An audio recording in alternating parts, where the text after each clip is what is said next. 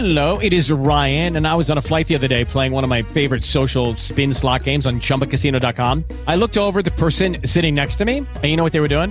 They were also playing Chumba Casino. Coincidence? I think not. Everybody's loving having fun with it. Chumba Casino is home to hundreds of casino style games that you can play for free anytime, anywhere, even at 30,000 feet. So sign up now at chumbacasino.com to claim your free welcome bonus. That's chumbacasino.com and live the Chumba life. No purchase necessary. VGW Group. Void were prohibited by law. See terms and conditions. 18 plus. Blog Talk Radio.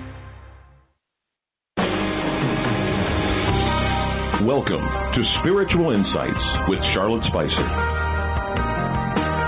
Spirituality and Metaphysics Talk Radio, featuring a course in miracles, dream interpretation, guided meditation, and the psychic and metaphysics free for all. It's your opportunity to consult with a professional psychic medium, discuss past lives, the chakras, and more. We are non denominational and there are no limits. Want to change your life? You must first change your mind. Mind. Mind. No matter your religious structure, cultivate peace in your reality through self awareness with an authentic spiritual teacher. And now, your host, Charlotte Spicer.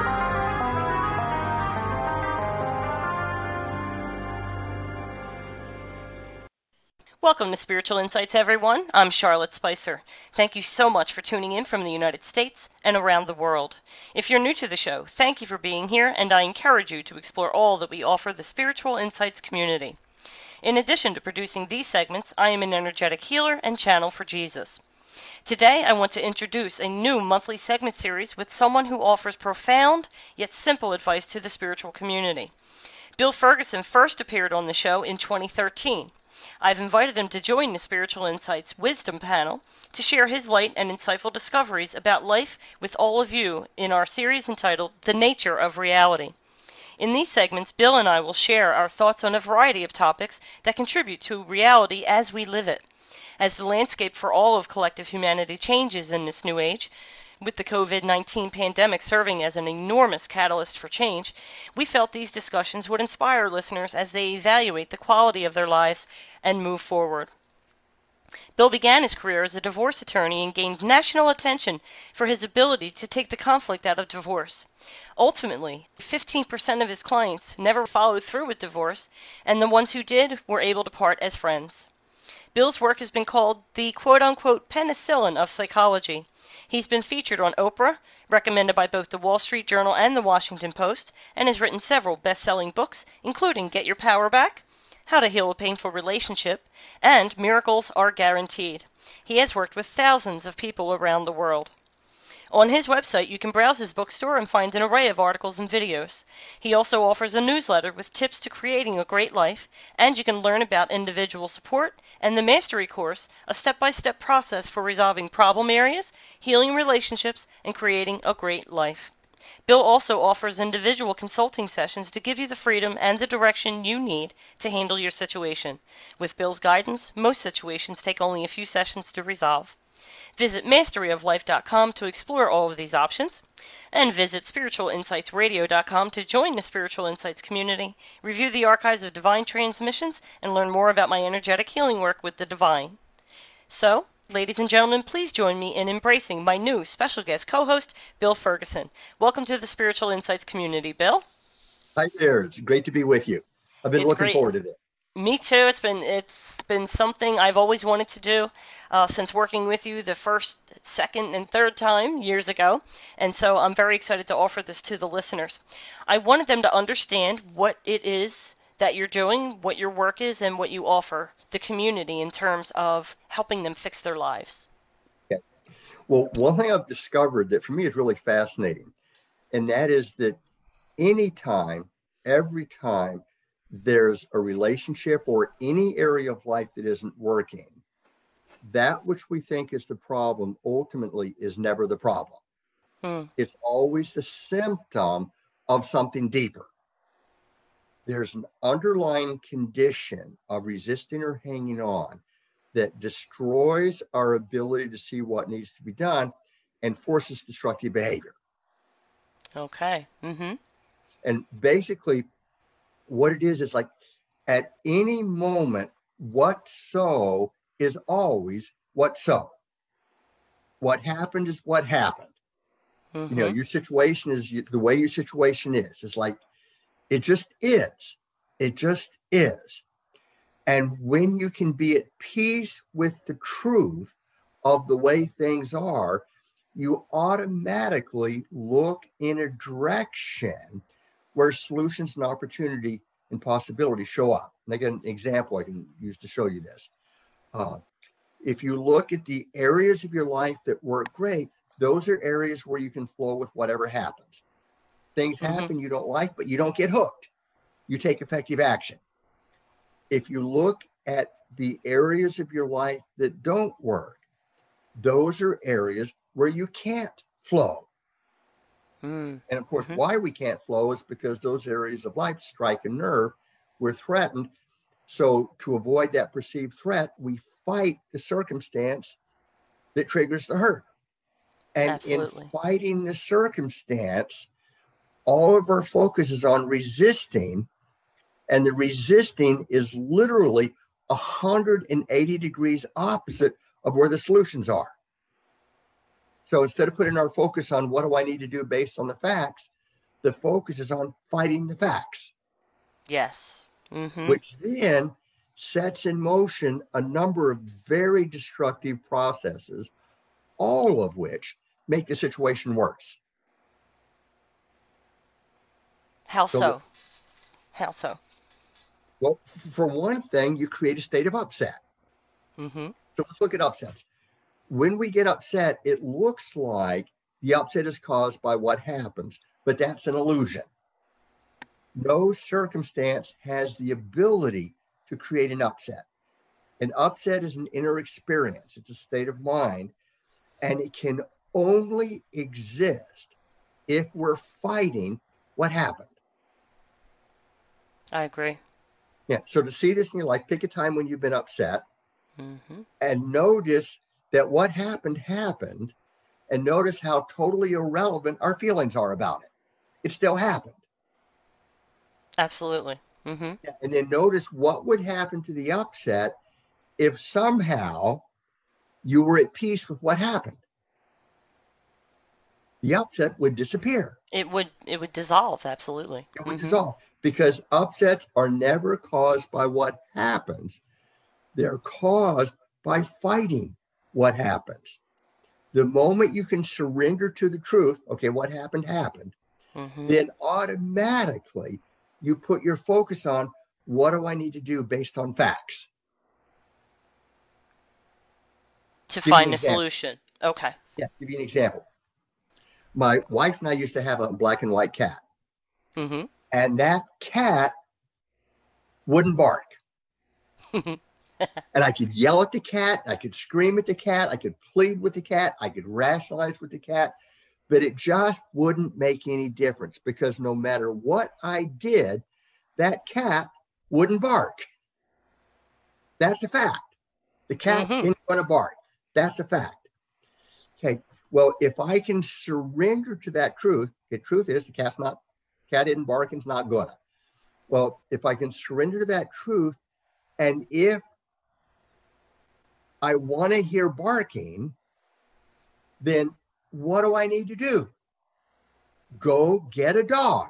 There you go.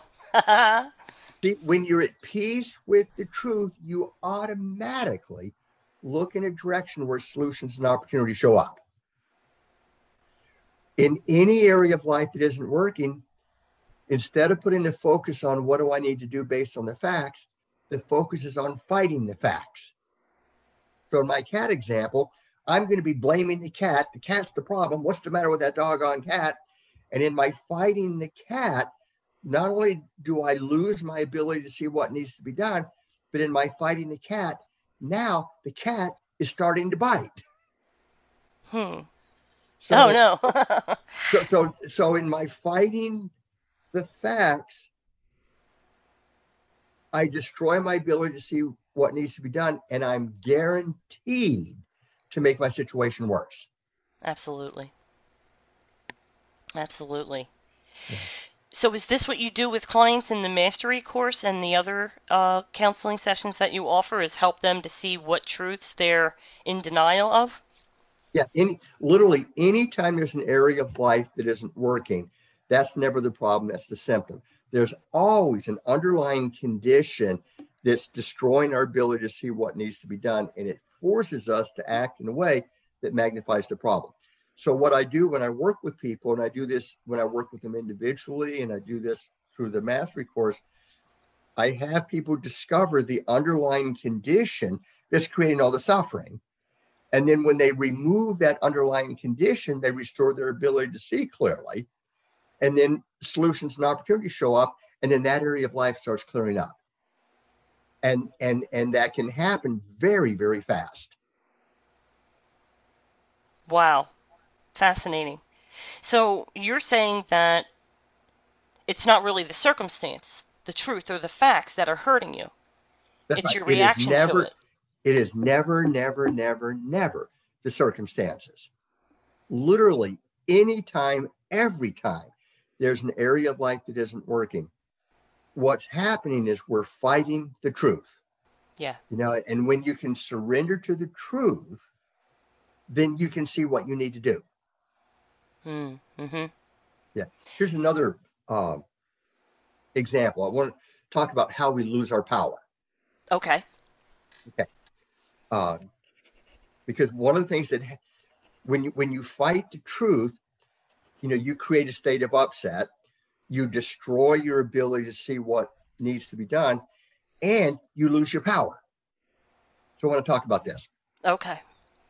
at any moment we are totally hopelessly at the effect of the world around us no matter what happens around us we're going to react Yes. we're hopelessly at the effect of the world around us. But what we don't notice is that simultaneously, the world around us is totally, hopelessly at the effect of us. Absolutely. No matter Mhm. what you do or don't do, the world around you is going to respond to you. That makes you the cause. Yes. So we're totally at the effect, and simultaneously, we're totally the cause, Absolutely. Oh, my both goodness. at the same time. Mm-hmm. but we only experience ourselves as being one or the other. When you experience yourself as being at the effect, life is on top of you. Yeah. Anytime, anytime we're upset, anytime we feel like life's on top of us, anytime that happens, we're at the effect. And feeling totally powerless to do anything about it. That's right. When you're at the effect, you're powerless.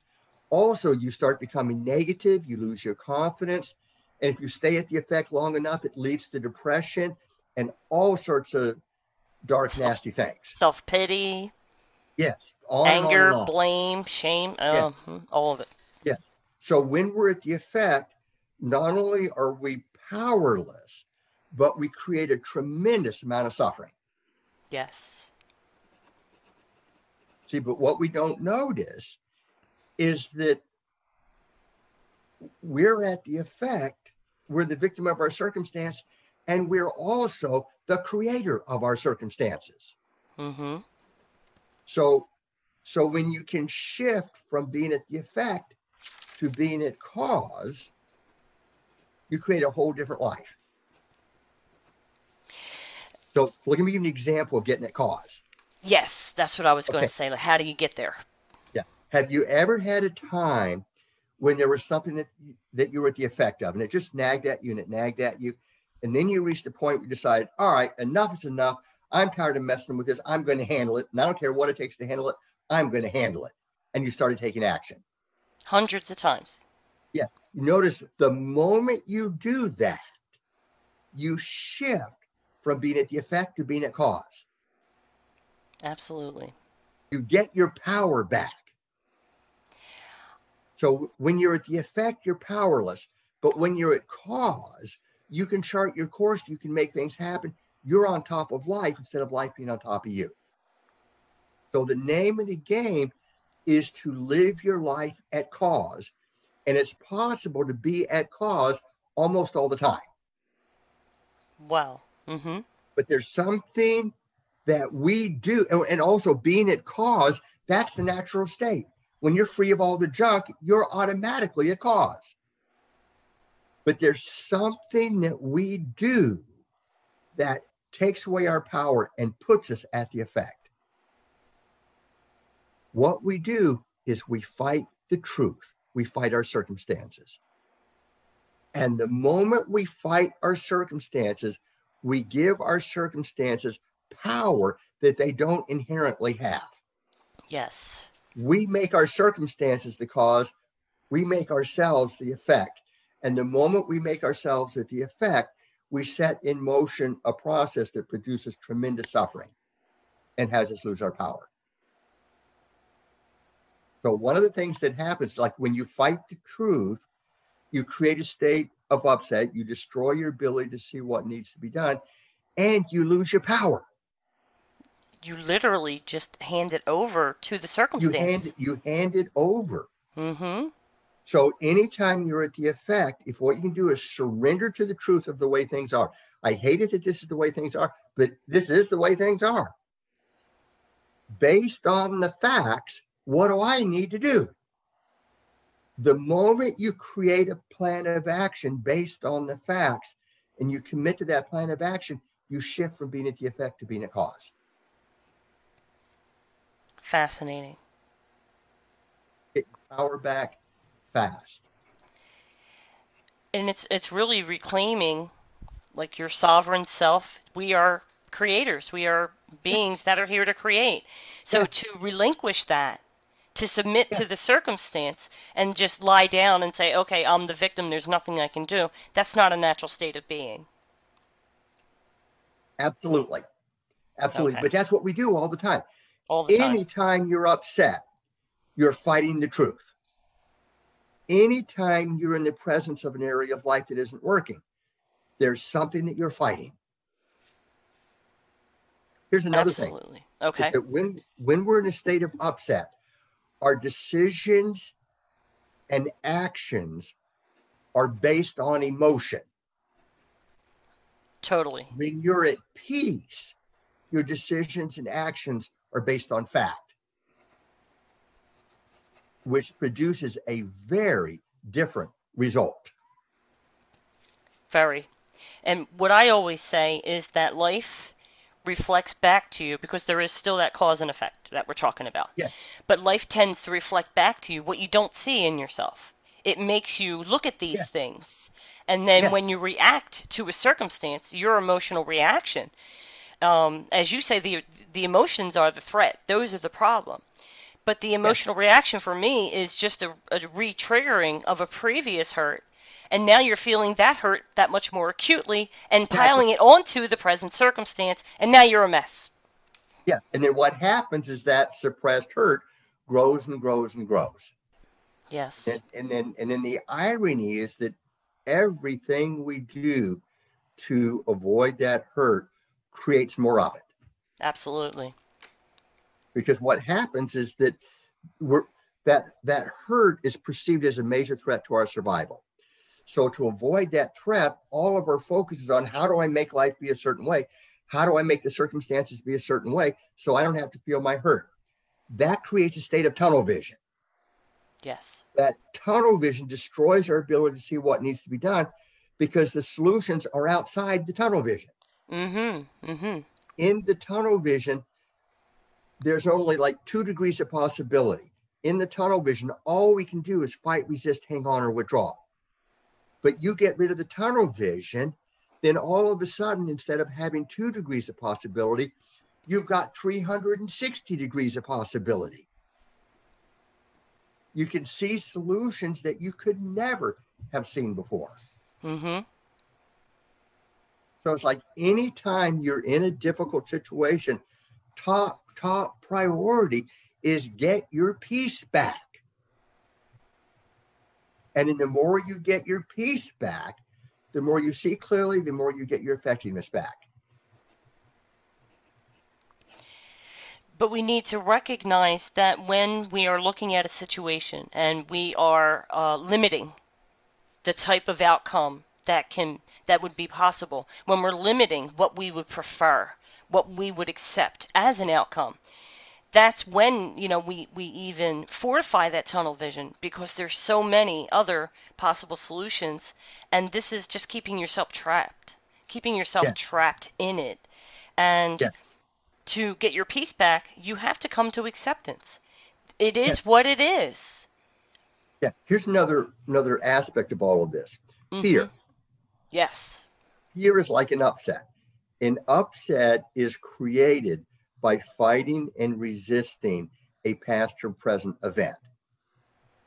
A fear is created by resisting a future event. So, for example, let's say I have a relationship with somebody hmm and I have a fear of losing her. right Well, the more I resist losing her, the bigger my fear. sure The bigger my fear, the more I'm threatened. mm-hmm The more I'm threatened, the more I get tunnel vision, the more I act destructively. I hang on to her. I get upset easy. I may try to control her. But what will happen is that in my fear of losing her, I will act in a way that will destroy love. And instead of creating an, an environment where she's going to want to be with me, I'm creating an environment where she's going to want to avoid me. mm-hmm So, in my fear of losing her, I set in motion a process that tends to push her away, yes which then brings to me my fear. So, whatever we fear, we tend to create. Yes, and it becomes a self fulfilling prophecy Yes. based on the behavior that you exhibited with the jealousy, possessiveness, and Yes. control. Just trying to Yes. control the circumstance means you're out of control of the circumstance. Exactly. And another way of looking at this, another way of saying this, is that whatever you resist, no matter what it is, whatever you resist, you're going to magnify and give power to it, Mm no matter what it is. It's like a law of physics. Give you an example. okay. Imagine on the ceiling above you four large yellow balloons. Okay. Now, whatever you do, don't think about them. Okay. Okay, what happens when you try not to think about the yellow balloons? My focus sharpens on the yellow balloons. Exactly. hmm And the same principle applies in every single area of life. Whatever you resist, you're going to magnify and give power to it. Another example have you ever had a relationship with somebody and that person had a characteristic that you couldn't stand and you resisted the characteristic? Sure, of course. Notice what happens to the characteristic it grows. And it grows not only in your perception, it actually shows up more in the physical world around you. Absolutely. hmm You resist losing somebody, you resist a future event, you resist losing somebody, you can act in a way that's going to push her out the door. I love the way you put this. And yes, it, it when you resist a certain characteristic or even an idiosyncrasy, you know, something they do, some little tick, the more it gets on your nerves, the more it gets on your nerves. It just Yeah. amplifies the Yes. agitation to it. Yes, Yeah. yes, yeah, and you and it's and it's just interesting because you will actually magnify, you will cause it to show up more in the physical universe around you. Not only will you see it more because of your perception, but it will actually physically show up more. Absolutely. And I, I found a way to circumvent that, if you'd like to hear it. I had a situation years ago, um, shortly after I met my husband, and we were probably about two years in, going on two years. And I started to notice that he was saying things that triggered me. And being a diehard student of A Course in Miracles, and at that time sharing it with him, I I said to him, I said, I have to stop you mid sentence. I'm sorry, but I, I feel triggered right now and I want to go figure out what triggered me. He says, Well, what did I say? I said I said, You said something that hurt my feelings. He said, But I wasn't trying to. I said, I know you weren't, and I know you wouldn't. So I need to go figure this out. So I excused myself, went to another room, sat down, and said, What's really bothering you? What is it? What's, what's being triggered? And I let the answer come up from my gut. And the answer was that whatever his statement was, it reminded me of something my mother had said in my childhood. I said, okay. I sat there, I did the forgiveness work, felt better, went out and said, all finished. We're Yeah. good. Yeah, yeah, and that's what happens. It's like it's it's never, never, never, never, never the circumstances. Never. It's never what's in front of you. It's something that's behind you that's Yeah. being triggered the It- first time it happened or another instance. Yeah, and it's really beautiful what you the words you use. It's not something in front of you; it's something behind you. Absolutely. But it, but it, but it, but it's so true. But it's like we're we live in a world where all the focus is outside of us. Mm-hmm. He said, Mhm. she said. We're taught that happiness and upsets come from outside of ourselves. So if we want to be happy and not upset, we need to make outside of us be a particular way. Yes. So we fight, resist, hang on, withdraw, trying to make life be a certain way. But what happens is instead of creating the happiness that we seek, it destroys it. Instead of avoiding upsets, it creates it. And are trying to force life to be a certain way, we create tremendous suffering and we keep our dreams from coming true.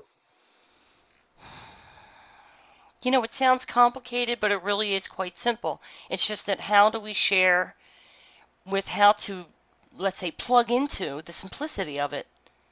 Yeah, Where do you start? Very, it's very, very simple. Easier said than done.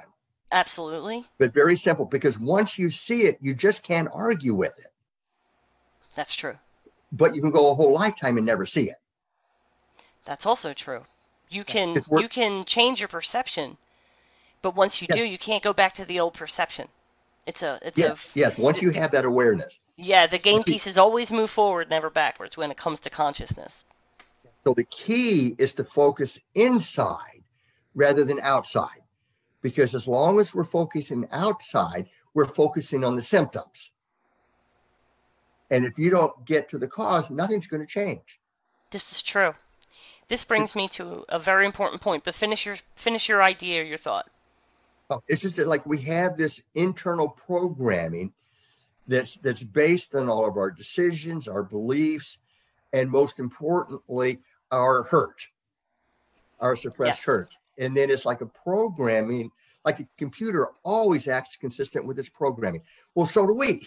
Yes, absolutely. So we Mhm. have all of our internal programming, all of our junk.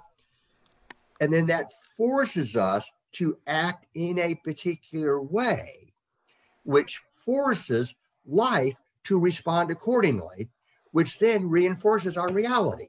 and we're back to cause and effect. Yeah. And Yeah. flip flopping between the two. Yeah.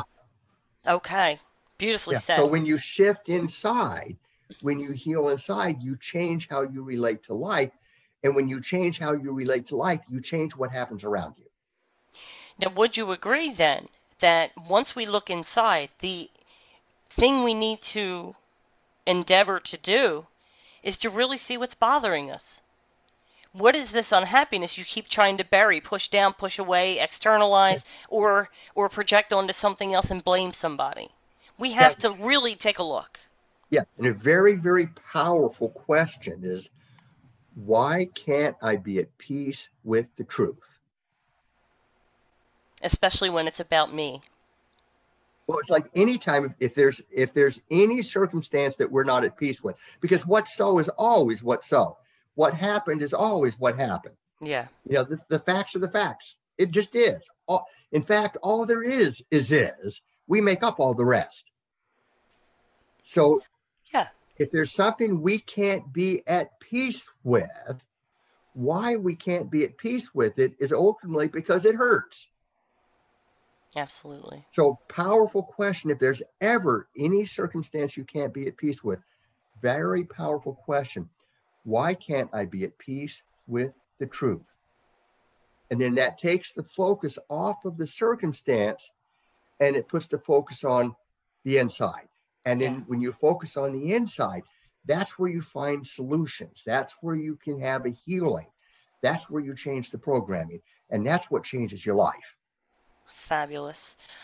I wanted to bring in current circumstances into the conversation and the equation, and let's apply it to this.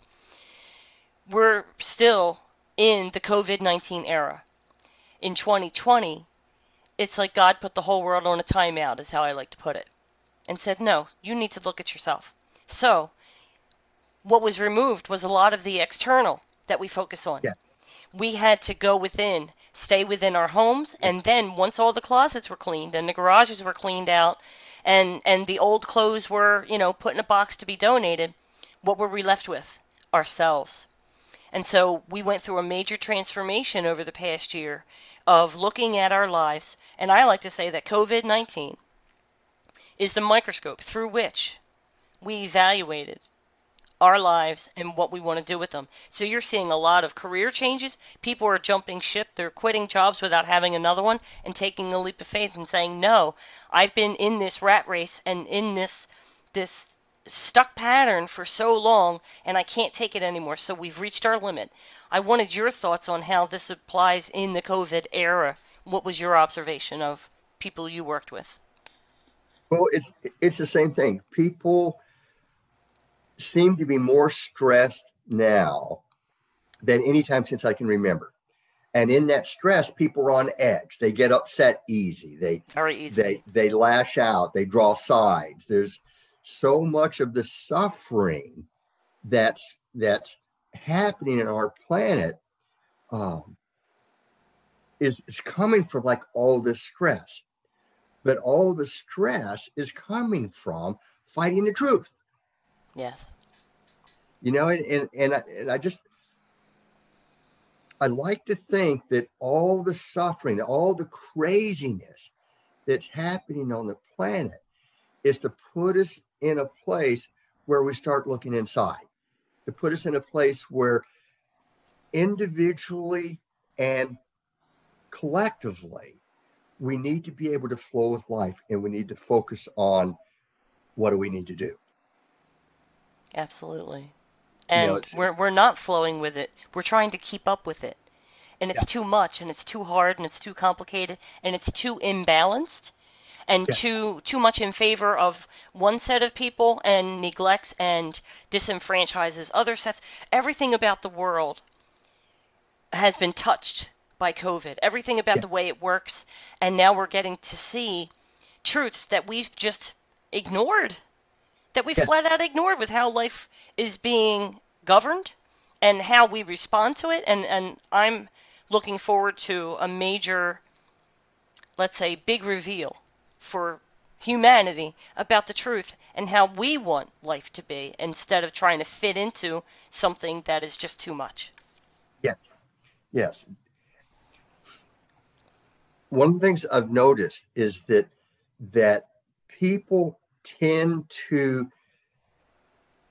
have to hit the bottom before they have an awakening. Sure. People have tend to have to have some serious thing in their life before they start shifting their focus. Yes. And and I suspect that the same thing is true for a culture. And uh, and in our case, it's not just a planetary culture. I mean, it's not just the U.S. culture; it's a planetary culture. Got you.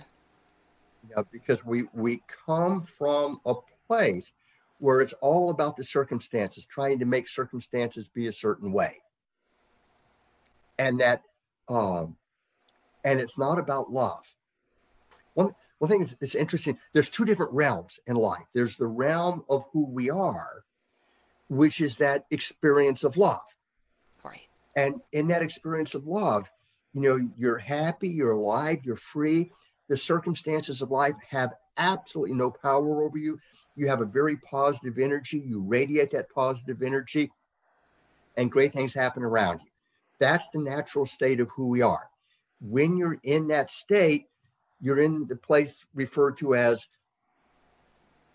in the light. Okay. And that's the realm of love, joy, peace, happiness, and miracles. Right. And then you got the realm of the darkness. Mm, And in the realm of darkness Instead of having the focus be on the inside, the focus is on the outside. In the darkness, it's all about the circumstances. It's fight, resist, hang on, withdraw, force people in life to be a certain way, thinking it'll somehow bring us to happiness. Right. And that's the realm of fear, upset, and suffering.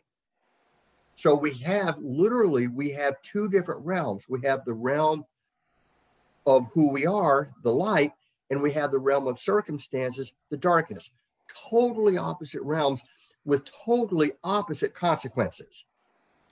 And everything we're taught to do in the realm of circumstances creates more suffering. And everything we're taught to do in the in the light creates more light. And the two rules are 180 degrees opposite. Absolutely. Wow. Mm. In the realm of circumstances, you want something, you got to be willing to lose it. I mean, in, in, the realm of circumstances, you want something, you hang on to it. In Right. the realm of love, you want something, you got to be willing to lose it. In the realm of circumstances, run from your hurt. In the realm of love, run towards it so you can get rid of it. You know, in the the realm of circumstances, keep your walls up to protect yourself. Right. In the realm of love, let your walls down. The greatest protection is an open heart And defenselessness. and defenselessness. Yeah. Yeah, so it's like It it's might just- sound funny to hear that, that defenselessness is the best defense, but the defense is a magnet. It's going to attract something to tell you that that defense is not necessary. yes, yes, Okay? yes. It's like for me, it's the willingness to be vulnerable Yeah. because the the the more I'm willing to be vulnerable, the love that is who I am, who all of us are, comes out. And then as that love comes out, the people around me feel safe, their walls come down and they give love back. Hmm. So literally the willingness to be vulnerable is the greatest protection because it dissolves opposition and resistance. The unwillingness to be vulnerable when you got your walls up, you're going to destroy love and you're going to create opposition and resistance. Mm-hmm. So our walls don't protect us, they create more suffering. And then here's the thing that's so interesting about the walls of protection. We put the walls of protection up so we don't have to feel our hurt. Yeah. But what side of the wall is the hurt on? The inside where you are and the wall that you're banging your head against. Yes, the hurt, the walls of protection don't keep the hurt out. Out. The walls of protection keeps Keep the the hurt. hurt in. in. I want to be vulnerable. I want to be vulnerable because life works so much better in that place. yes, it and in that willingness to be vulnerable, it doesn't mean be a doormat and let the train roll over. You say no whenever you need to say no. You just do it with love. And it's such a good feeling to get there and be able to set those boundaries and express yourself and say, no, that doesn't work for me. I don't like that. I don't want to do that. I'd rather do this. Let's find a compromise.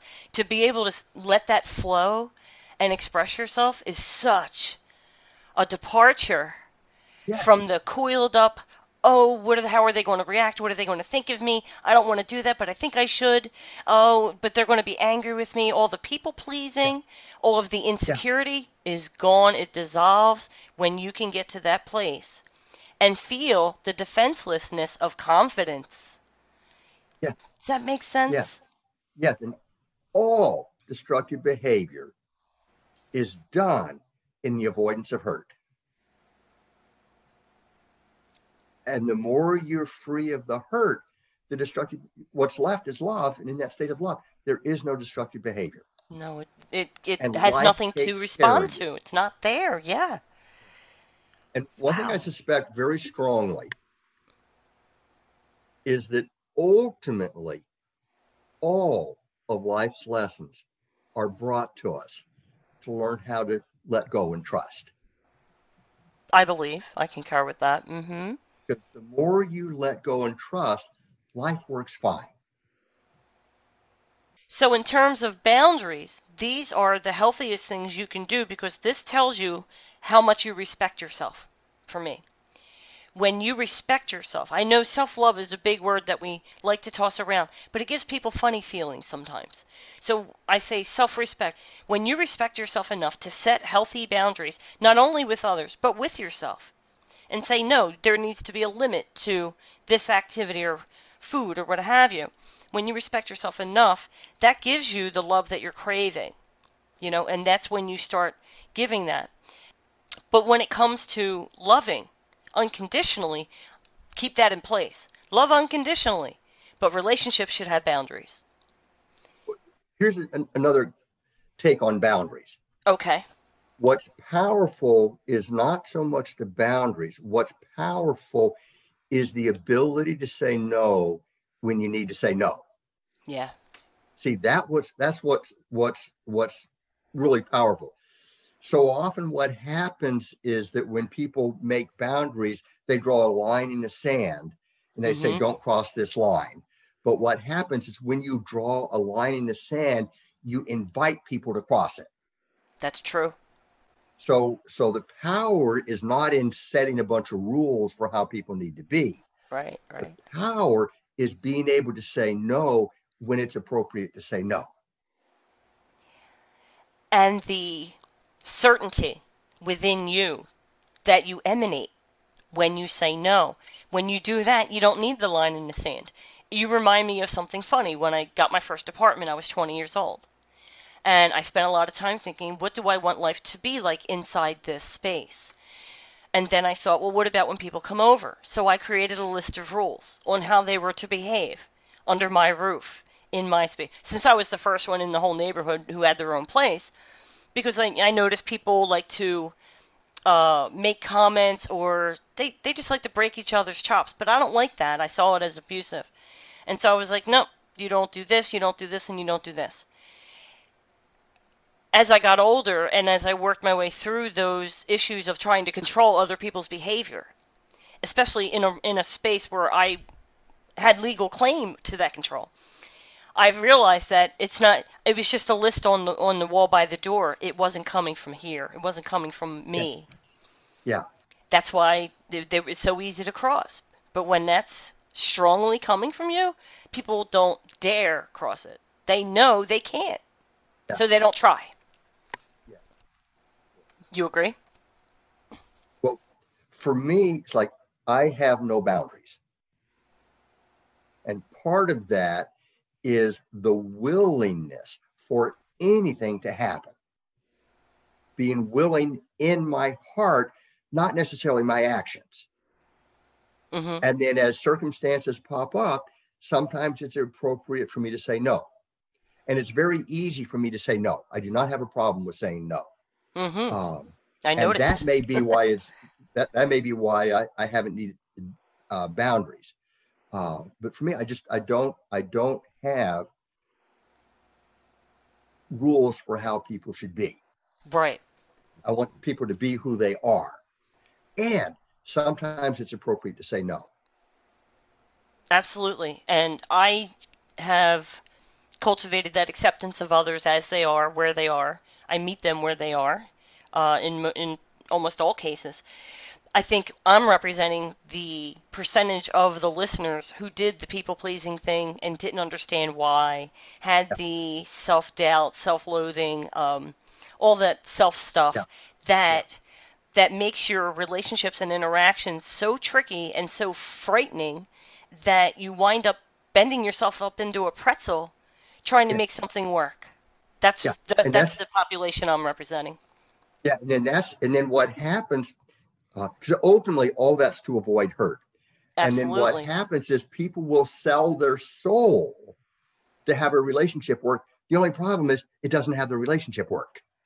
Right. Right. You know, it's like we, we, we, we're afraid to say no. We're afraid to take action. We're afraid to have conversations. We're afraid for this or for that. But when you can't do those things, mm-hmm. We don't want the rejection. We don't want rejection that could potentially lead to loss, which hurts us. Exactly. And so it's that cycle. The things we do to ourselves. It's amazing. And ultimately, the fear of rejection is the fear of a very, very specific hurt. And we Oh, didn't yeah. talk about this in another session, but hmm um, But what what happens, real bottom line, what happens is that we're born happy, alive, and free. Just look at little kids. You know, we're, we're born clean slates. We're happy, Yes. alive, and free. Uh, but we're born in a world that kills it. Yeah. So in the true. process of growing up, we get hurt. We get hurt a lot. We collide with our culture. We experience very, very painful losses of love. We experience rejection, invalidation, and and as a little child, the only way we can explain these incredibly painful losses of love is to blame ourselves. Clearly, I'm the problem. Absolutely. And then we decide what that problem is. I'm not good enough. I'm not worth loving. I'm worthless. I'm a failure. I'm this, I'm that. And it is never, never, never the truth. But in the eyes of a little child, it becomes our truth. And then we spend the whole rest of our life running from it, doing everything we can to prove it's not true. And if any circumstance comes along and hints that it is true, hmm that circumstance will be perceived as a major threat to our survival. Major threat. I mean, we're talking full cata- catastrophic threat here. Yes. People Yes. will people will commit suicide rather than feel that emotion. I was just visualizing that, like people just throwing themselves off a roof, then deal with this Yeah. and face Yeah. this. But that's what And- happens. And you know, I've said before in other segments, you know, when we experience um, abuse, neglect, or indifference in our early childhood development, we don't hate the people who do this to us or that we perceive have not provided what we thought we were entitled to. We turn on ourselves. We start to hate ourselves. But we can't bring ourselves to hate the person who perpetrated the abuse or the, the neglect or was so indifferent to our situation. We turn it on ourselves. Like you said, you blame yourself for everything you experience, and then you run around trying to avoid that. Goodness gracious. The thing that I found is that every area of life that doesn't work can be traced directly to this hurt. The finding and healing of this hurt is literally one of the most important things you can ever do in your life. Because everything we do to avoid it's going to create more of it. So if I have a fear of rejection, on the surface, I have a fear of somebody rejecting me. But at a deeper level, we never resist the circumstances, we resist the emotion. So if somebody rejects me, that proves that down deep, I'm really not worth loving.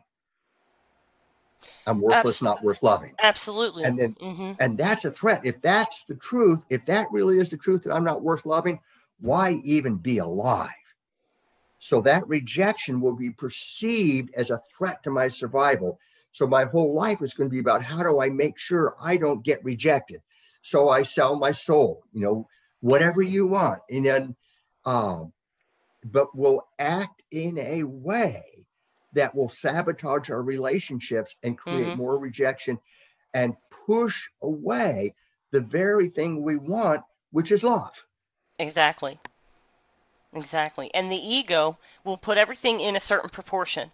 There is no size to miracles and there's no size to hurt. Things just hurt. It depends on how the ego perceives the event. So, you Yeah. could have you could have someone that you bump into at a restaurant brush you off a little bit. And your response to that can be, "Hmm, the nerve." But then when it's something closer that has more potential to really hurt you, that's where the fear is really triggered and the fans are flamed by the ego. This is that perception of um, the size perception, the, the, a big hurt versus a little hurt, and the extremes that we'll go to to avoid that hurt.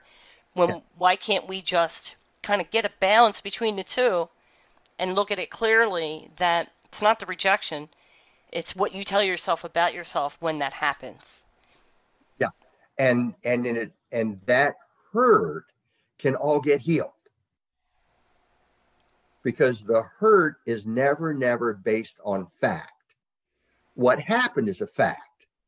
What we did with it is not. Yes, that's true. Your perception and your, I say, the decisions we make with all the wisdom of a child that we just weren't good enough or that we deserved it somehow. And it's not about deserving and it's not about fairness. So, what's your approach to healing the hurt, or is that part of your awesome, you know, one-on-one work? Is that Well, we something you can, hear here? Uh, uh, no, I, I'll tell you exactly. Um, but it's but it's I'm not really going to be answer that in a, in a real short amount of time. But real Right. bottom line, real bottom line, we create the belief that we're worthless, not good enough, not worth loving, failure, or whatever. And then we fight the belief that we created. And then we fight all the emotion associated with it. Right. But fighting the belief magnifies the belief. Fighting the emotion magnifies the emotion. Mm-hmm. So there's nothing you can do to get rid of worthless, not good enough, or whatever the issue is, because everything we do to get rid of it validates it, magnifies it, gives it more power. Absolutely. Cannot get rid of it. But what you can do is you can take away its relevance and be so what about it. You Right. can get to the place where you can say, yeah, that's part of me. It's part of being human. So what? And Mhm. in the so what, you have freedom. Absolutely. And and everything that you just said, that's what, you know, intensifies our reaction to the situation. It it just builds it and builds it and builds it and makes it so overwhelming. When when we do get to that matter of fact attitude about the circumstances of our lives, I like to share with people uh, in a way that says, you know, if if you're um, conducting this exercise, tell me about yourself in a Tell me about yourself in a way that is merely stating fact. Tell me something about you that is wonderful. Tell me something about you that you would like to change. But just state it as a fact. You don't have to feel shame about it. The fact is that some people are good at certain things and some people have weaknesses when it comes to certain skills. It's just That's okay. a fact. Yes. And that's okay, and there's no need to okay. feel less than someone or inferior to someone else. Yeah. You could just say, "Oh, I have this skill, that person has that skill," and be okay with all of it. That's where Yeah. that comfort comes for me. Yeah. You see, and, and and and that's where life works. See, it's when we fight what so, or we fight what may happen, that creates a state of fear and upset. It, it generates all sorts of emotion, but the emotion destroys our ability to see clearly. Mhm. And in that emotion, we're threatened, which forces destructive behavior. Mhm. So, so the more you're free of the emotion, the more you get you back, the more you get your peace back. And in that state of peace, you're able to make decisions and take actions based on fact. And when you make decisions and, ba- and take action based on fact, life works. And when we make decisions and take action based on emotion, which is what we do most of the time, Mhm. that makes life a lot worse. It does. And I like to say that the best way to kind of kickstart that, how do I get there? People might be asking. Well, I say make a decision, make a choice, and use anger as a tool to help you get clear. I, I always say that every emotion has a negative and positive expression. The negative expression of anger would be destruction and destructive behavior, right? The positive expression of it would be get clear. No, I'm done with the situation or I'm done with the circumstance. I want to make a change. That's where we get to the cause. Use that as as your springboard to get clear and decide what needs to happen moving forward, changes that need to be made, and then how to act on that. And that's a good way to get there and to get back to what we were saying earlier about the cause, either be the cause or be the effect. Another thing, the opportunity is to be free of the anger, because anger is a defense mechanism. This is true. Anger, resentment, and blaming are all deflections. They're focusing over there, over there. That's the problem outside of me. We're Mhm. forcefully pointing outside of us because we don't want to look inside of us. We don't want to see that we're the problem. Exactly. And more specifically, that we're worthless, not good enough, or whatever. Mhm. which has nothing to do with the truth, but in the automatic attempt to avoid that hurt, we we have anger, resentment, and blaming. we So yeah. any so anytime you're angry, anytime you're experiencing anger, notice the hurt that's under it. The moment you go to the hurt and you and you're willing to feel the hurt, you feel the hurt willingly like a child, Mhm. the anger will disappear in an instant. It's true, and I discovered this years ago. about myself that I was very slow to anger. But when I got there, it was because someone hurt me first. Yeah. Then I became angry, and that was a fascinating discovery. Yeah. If if it didn't hurt, then I don't get angry, and then I can take it in stride or handle it appropriately, you know, in a mature way. But when I'm hurt first, ooh, it Yeah. still takes me a little while, but I get to anger, and then I have to work with it and discover, go into the conditioning that was What was- triggered with the hurt. Yeah, and what's so important? See, the body is designed to constantly purge itself of impurities. Mm-hmm. And if I've got suppressed hurt from the past, that's a major impurity. It's going to sabotage my health. It's going to create destructive behavior. It's just it's like it's a major impurity. The body just naturally wants to purge it. Right. So, what an upset is, if you look at what an upset really is, some circumstance comes along and triggers a suppressed emotion that was already there, Mm-hmm. but the circumstance triggers it and brings it to the surface so we can grab it and pull it out. Mm-hmm. That's what an upset is. An upset is always there. An upset is a, avoided hurt. An upset is the reactivation of this suppressed emotion, bringing it to the surface. Mm-hmm. So, one thing that's valuable is anytime you get upset, first thing is to notice, oh, I'm having an upset. That's very powerful because then you move from being in the middle of it to being the observer yes. and, and then from that place of being the observer, then the next step is to separate the circumstance from the emotion. The way you separate them is to simply know, notice where they're located. The circumstance is outside of me, the emotion is inside of me. The moment you you notice the emotion and see, oh, there's all the emotion, there it is. The circumstance loses power in an instant because you discover that you're not dealing with the circumstances, you're dealing with the emotion. Mm-hmm. The next step is to get that emotion out of you. And the way you do that is to dive into it, feeling it deliberately, purposely, because you choose to willingly, like a child. Yeah. And when you feel the hurt willingly, like a child, that allows it to come, run its course, and go. But in our Mm. culture, we're not taught to feel our hurt willingly. No. We're taught to feel it unwillingly. You want to cry about something? I'll give you something to cry about. That's true. We're taught to shove it. But when we shove it, that destroys the natural healing process. So that instead of having the hurt go, when we fight it, we turn it into pain and we give it more power. And that's only going to lead to patterns in our lives, behavioral patterns Absolutely. and cycles and circumstances that come around all the time, like this again, this again. And it also messes up our body. This is true. they've been having studies that show that when you're in a state of peace, the body releases a particular type of hormone that has the cells rebuilt. Mm. But you see, the moment we're not at peace, that hormone stops. So instead of the body healing, the, the, the body secretes a different type of chemical that Mhm. has the body begin to self destruct. So that. they're discovering now that there's a direct link between serious physical problems and suppressed emotion.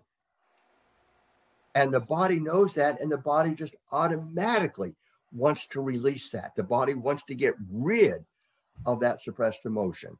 Yeah. And that's what an upset is. The upset is the releasing of that emotion. But our job is instead of shove it, our Mhm. job is to grab it and pull it out. Yeah, we tend to push it down or push it away. Kind of like You a splinter. You get a come. splinter, you get Mhm. a splinter in your finger and you can't find the splinter. Yeah, Well, it'll eventually work its way to the surface so you can grab it and pull it out. it But what would hurt is the splinter comes to the surface and then we push it back in so we don't have to look at it. Uh, But that's, great that- but analogy. that is exactly what happens with regards to hurt, which is absolutely insane. It's exactly what we do. Absolutely. And feeling the hurt does not equal healing it.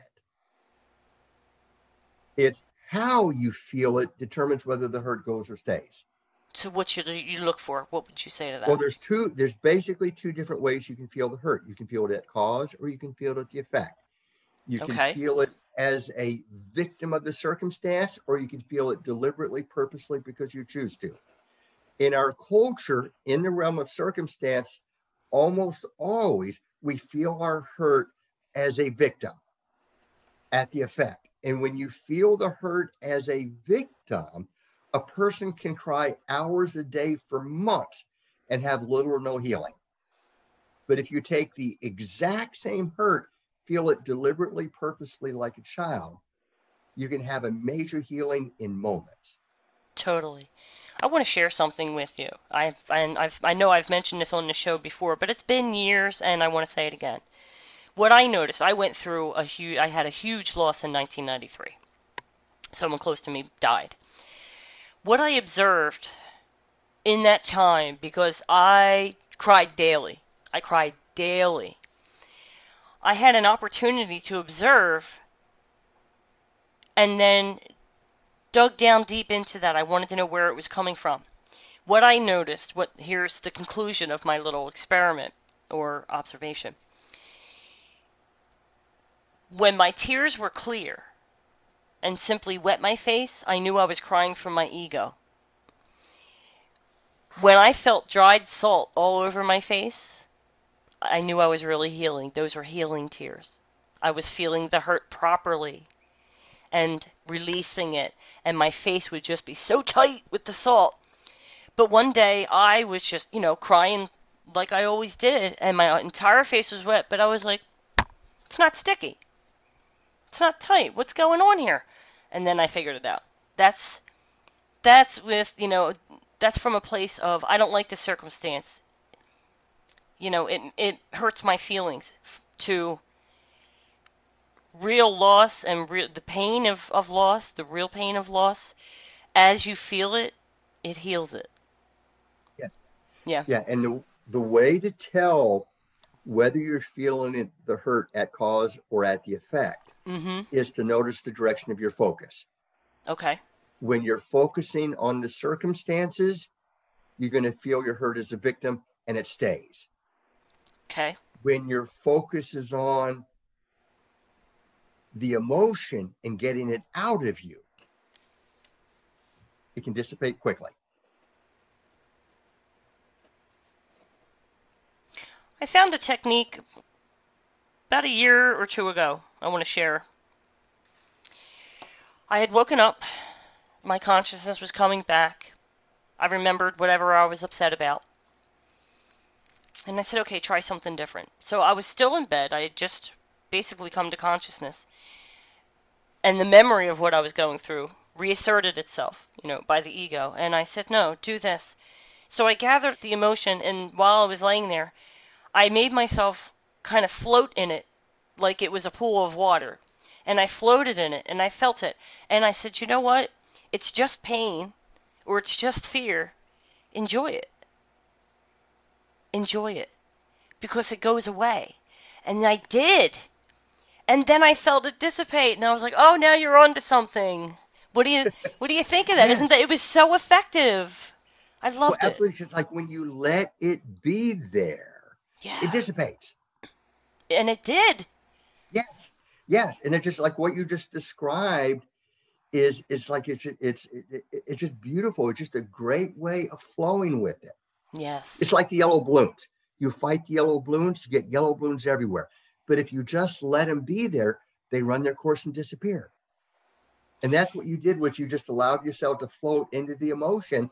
You let it be there, and it would run its course and disappear. Absolutely. Energy wants to move. We are the are the ones who grab a hold of it, identify with it, claim it, make it ours, put it into our story, and hold on to it. selfishly. Like this is who Yeah. I am and and what I'm Yeah. my value. And it's not meant to do that. Yeah, It's, what's so valuable is to be willing for anything to happen, be willing for everything to happen, let go of all attachment, yes. and then go for your dreams. There you go. Wow. It's exciting. It's just it's it's fascinating to look. For me, I've always been curious all my life. Always been curious. It's, it's like, how does life work? What is it to be human? And I remembered as a little boy, nine years old, saying there has to be a blueprint for happiness. It can't just happen. And I remember I would tell people and they would laugh at me. And then later I discovered it's true. It's true. It's like we have the ability to be in that state of oneness most all the time. Yeah. It's choice. Yes, it's choice, and it's also there's there's there's things that you need to know. Like you got to know how to do it. You got to know how to heal. You got to, you know, get rid of the junk. There's like there's steps, but the thing is, it's possible. It truly is. Yeah, It truly but it takes looking. There has to be an awakening, and it takes looking at life in a very different way. And it's interesting how you mention a nine year old little boy saying there's got to be a blueprint. And when I was around five or six, do you remember that Coca Cola commercial that came out and they were lighting candles and it might have been the Hands Across America thing? But the lyrics were I'd like to uh, teach the world to sing in perfect harmony. I'd like to buy the world a Coke and keep it company. Wow, That hit me hard wow, because I was like, that's what I want to do. I want to change the world. And so that is what put me on the path to discovering, in my way, how life worked. and you never. It, it's not a place to get to; it's a direction to go. Yes. I've been doing this work uh, since the, the, the late 70s. I've been doing it full time since the mid 80s. And and it's like I've I've discovered lots. And at the same time, I have got so far to go. Yeah. But- Yeah. See, but but the quality of my life now, I have more love. I get moved just thinking about this. I have more love in my life every day than I ever thought possible for any human being to have ever. And mm-hmm. that's the norm. And there is so far to go. See, it's like it's not a place to get to, it's a direction to go. But every step along the way, life gets better and better and better. And that's wonderful, but it takes looking at life in a different way. We're taught in our culture, we're taught everything we need to know about how to mess up our lives. And yet I had a thought earlier that slipped my mind, and I think I have it back now. And what I had wanted to say was we each of us have a path to love. No matter the circumstances of your life, the conditioning, the twists and turns that take place, the hurts and the people who come in and the people who leave. We all have a path to love, and for some of us, that's about learning to love others. But for the rest of us, it's about learning to love ourselves. And you have to determine which path you're on. Is it about others? Or is this an inner journey that you need to take? And And and then put your foot on that path and, and just get started and keep going and love yourself the whole way. Yes.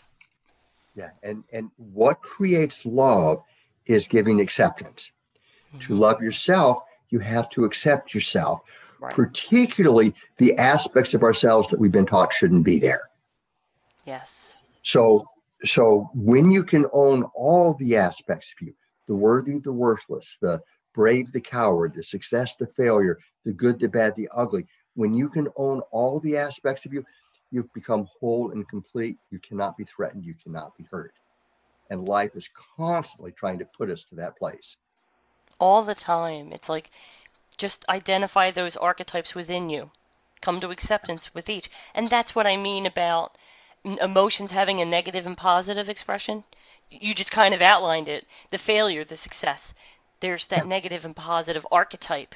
that we seem to feel inside us. Which We one are you? Own it all. Yeah. It has no power. Don't be afraid to fail and don't be afraid to succeed. A lot of us have both of those going on simultaneously. Yeah. Yeah. Yeah. Wow. Exciting. It is exciting. See, we get all we get so energized and and just to talk about it and experience it and even remember things in my mind immense periods of growth while they were very very painful. I can't deny the gratitude that I have for having observed it and studied it so closely. Here's my little uh, recipe or formula for wisdom. I started with observation. Observe, take it all in dispassionately, no emotions, detach, a conscious uh, detachment. Then you analyze what went wrong, what went right, how did it make you feel, that type of analyzation. Then you integrate what you discovered. Well, it's a hurt. It's a hurt from when I that I first felt in childhood, and they basically just poked at that wound. And then you apply it. So it's observation, analyzation, integration, application. Try to use something like that to approach these emotions or what's really beneath the surface that keeps getting triggered or keeps keeps patterns in your life. And I, I think you're off to a good start. How would you share your process as from the late 70s until now? Well, uh, I used to be a divorce attorney, and my focus as a divorce attorney was to have my clients heal their relationship one human being to another. And uh, and I was really good at it. Something like 15% of my clients canceled their divorce and got back together. And of the 85% that did divorce, virtually all of them did it as friends. Yeah. and uh, and very rarely all i saw was my client very rarely did i ever see the other person so when my when my client so all i worked with was my client but when my client shifted how he or she was towards the other person it shifted how the other person responded in return Absolutely. hmm so what i ended up seeing was that relationships are not 50-50 they're 100-100 Absolutely. and then I started learning a lot about relationships and I started learning about how love is never enough to have a relationship work. The thing that makes the difference is not the love, it's the experience of love. If I interact with you in a way where you will feel loved, our relationship will be great. If I interact with you in a way where you feel unloved, our relationship will be a mess. So if I want my relationship with you to be great, it's up to me. I need to make sure you feel loved. So in the beginning, it was all about learning how to create that experience of love in relationships. Mm. And then there was a point when I started realizing that that it's not just about creating our experience of love in relationships. It's about having that experience of love in all of life. And then I started discovering about these core issues and about how these core issues are the thing that keeps us from doing that and how to have that experience of love in our relationships and in our life. We got to heal the hurt that's so destructive. And then, you know, then I was, it seemed like, oh, the experience of love, that's the place to be. But then I started seeing that, no, no, that's the gateway to something far more profound. The experience of love is the gateway where you can connect with God. And that's where i am now is discovering discovering that. And and it is beautiful beyond words. And the thing that's so great it's the natural state. We just get so disconnected from it. Yeah. we lose who we are But in gaining that connection, what you're doing is bringing heaven to earth and experiencing it here. Well said, Bill. Well said. Well, again, this has been wonderful. I am looking forward to all of our future segments. You can expect, ladies and gentlemen, the same type of energy that we have here. I want to remind you, masteryoflife.com is where you want to go to explore everything that Bill offers the community. He's got quite a bit of content to explore.